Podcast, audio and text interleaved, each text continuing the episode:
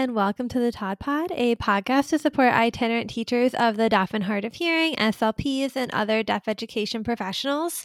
I'm Deanna Barlow from Listening Fun, and today we're starting off the new year strong by talking about keeping organized with Google Keep. Google Keep is my preferred way of keeping all the little bits of info I need as an itinerant in one place.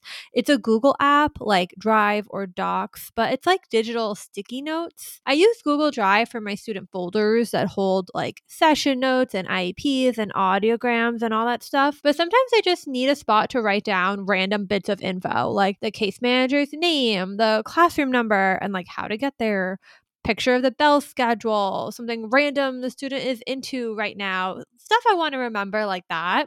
And that's where Google Keep really comes in handy for me. Here's a few of the reasons I like Google Keep over other systems like a notebook or the Notes app or Google Drive itself. I can access it on both my phone and my computer through my school Google account.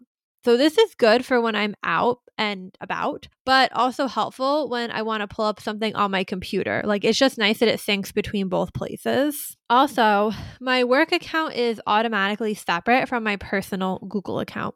Since it's stored in Google, it keeps my like personal to-do list separate from my work list. I use Google Keep for personal things too, and when I'm on my school account, it just keeps everything nice and separate and easy. I felt when I used to use the Notes app for a lot of this stuff, I had to like manually go back and forth, and that was just like one more step that made it a little bit harder versus Google Keep it's just automatically separate. And the last thing I really like about it is that it's very visual and I can see a lot of the info at a glance without having to click into different folders. Since Google Keep is like a digital post it note or digital sticky note, I open the app and I see all the sticky notes and I can see what's on the sticky notes. So I only have to click one time and I can see a lot of info. Okay, so here's how I set mine up. This is what works for me. You can definitely adjust it based on the number of like districts and schools you're in. I personally do one sticky note for each district and I make each one a different color so that it's very like visually separated. On that district sticky note, I write down my need to know information. So, like names, maybe birthdays, case manager info, the secretary's name, maybe. Like I said, pictures of bell schedule or class schedule. I like having one note per district because I usually don't have like that many students in the same district. So it works for me. For you, it might make sense to do it by school or by like age bracket. It kind of like whatever way you can break up your caseload in a way that makes sense. I wouldn't do one note per student because I think that would get very visually cluttered and sometimes information overlaps for students in the same building or the same district. So I find like the less categories, the better, personally. I'm kind of one of those people where if I can't see something, it like just doesn't exist to me anymore. So keeping all my info in one central location as opposed to in the different student folders is just more helpful. If I need more detailed info, I can go into the folder like it's there.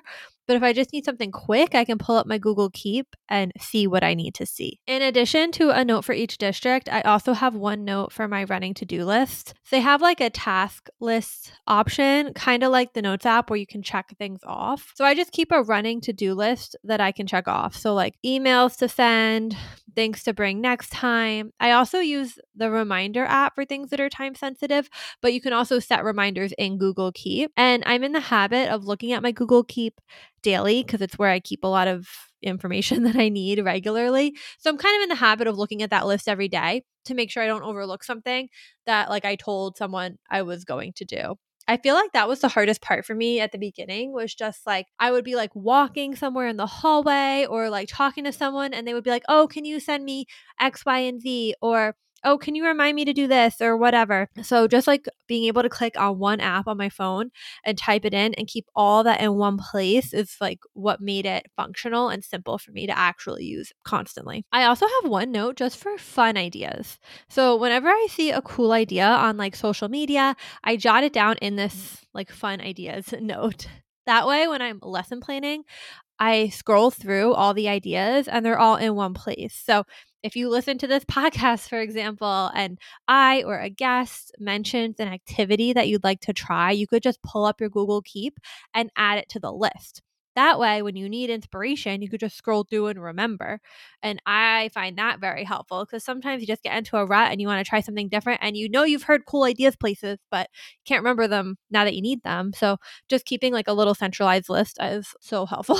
I feel like Google Keep works well for someone like me who still likes paper for certain things.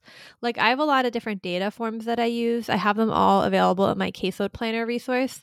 And I like to do that on real paper. I think that's easier. But for things that I need quickly at a glance, having paper copies of that information is just not practical because I don't always have those papers on me. And even if I did, I'd have to like go in my bag and find them if someone asked me a question. It's just faster to go on my phone. So for like the paper data collection, that works good because I can have that out during my sessions. Plus the Google Drive folders to store all of their like long term information that I need to access periodically and then Google Keep for like quick info. That like is the three prong system that overall works best for me so that I have the comprehensive information, the quick information, and then I also have like paper available to me for like during sessions. The nice thing about Google Keep is that it's pretty simple and intuitive to set up. If you're logged into Google, you just click on the array, those like nine little boxes up in the top right. Select Keep, just like you would select Gmail or Docs.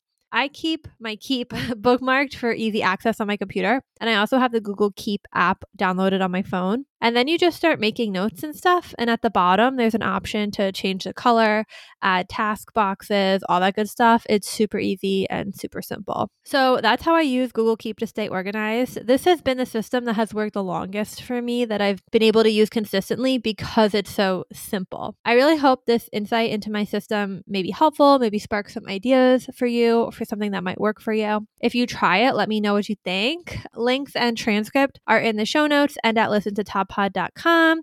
I hope you have a fantastic start to 2024 and I will see you next time. Bye.